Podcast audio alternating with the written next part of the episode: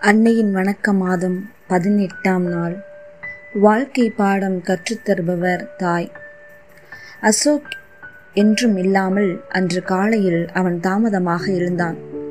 வேக வேகமாக கிளம்பி சைக்கிளில் பயணப்பட்ட போது டயர்களில் காற்று வெடித்து விட்டது.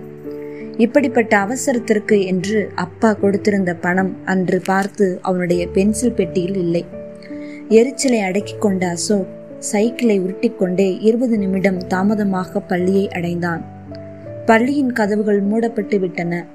காலை நேர பிரார்த்தனை கூட்டம் முடிந்தவுடன் பள்ளிக்கு வெளியே வந்த தலைமை ஆசிரியர் தாமதமாக வந்த மாணவர்கள் அனைவரையும் கண்டித்து உள்ளே அனுப்பினார். அப்பாடி என்று பெருமூச்சு விட்ட அசோக் விரைவாக வகுப்பறைக்குள் சென்றான். ஆனால் அவனை கணக்கு ஆசிரியர் வாசலில் முழங்கால் போட வைத்தார். மற்ற மாணவர்கள் அன்று முழுவதும் அசோக்கை கிண்டலடித்து சிரித்தார்கள். மாலையில் காற்று இல்லாத சைக்கிளை தள்ளிக்கொண்டு சோர்வாக வீடு திரும்பினான் அசோக். அவனுக்காக காத்திருந்த தாயை பார்த்ததும் ஓடிப்போய் அவரை கட்டிக்கொண்டு அழுதான். அவன் தலையை ஆதரவாக கோதிய தாய் முதலில் வந்து சாப்பிடு அசோக். சாப்பிட்டதும் உனக்கு தெம்பு வரும் என்று அவனை உணவு உண்ண அழைத்துச் சென்றார். சாப்பிட்டு கொண்டே இன்று நடந்தவற்றை அழுகையுடனே சொல்லி முடித்தான் அசோக். அவன் அழுது முடிக்கும் வரை காத்திருந்த அவனுடைய தாய் பிறகு இவ்வாறு சொன்னார். அசோக் நமக்கு துன்பம் வரும்போது அதை ஒரு சோதனையாக எடுத்துக்கொள்ள வேண்டும்.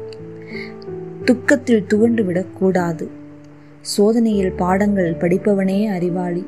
உனக்கு இன்று ஏற்பட்ட அனுபவங்கள் என்றாவது ஒரு நாள் நல்ல முறையில் உனக்கு பயன்படும் என்று அவனை தேற்றி விளையாட அனுப்பினார் தாய். நமது வாழ்வில் அன்னை மரியாவின் பங்கு எல்லை கடந்து இருக்கிறது என்பது உண்மை. காரணம் மரியா நமது வாழ்வில் அனைத்து நிலையிலும் பங்கு கொண்டு நம்மை தேற்றுகின்றார். நீ செய்த பாவமெல்லாம் உனக்கு எதிராக வந்து உன்னை நோகச் செய்தாலும் துவண்டு விடாதே. அன்னையை நினைத்துக்கொள்.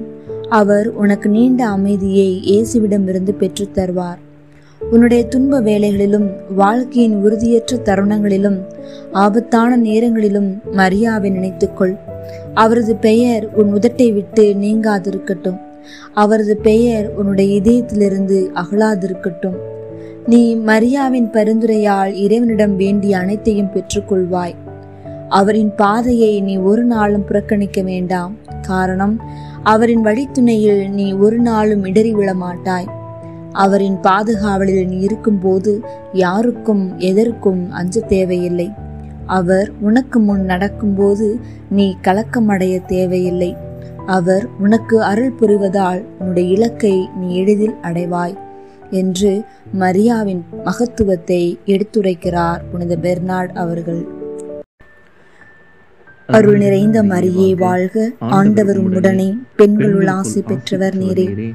உம்முடைய திருவயிற்றின் கனியாகிய இயேசுவும் ஆசி பெற்றவரே. புனித மரியே இறைவனின் தாயே பாவையிலாயிருக்கிற எங்களுக்காக இப்பொழுதும் எங்கள் இறப்பின் வேலையிலும் வேண்டிக் கொள்ளும். ஆமேன்.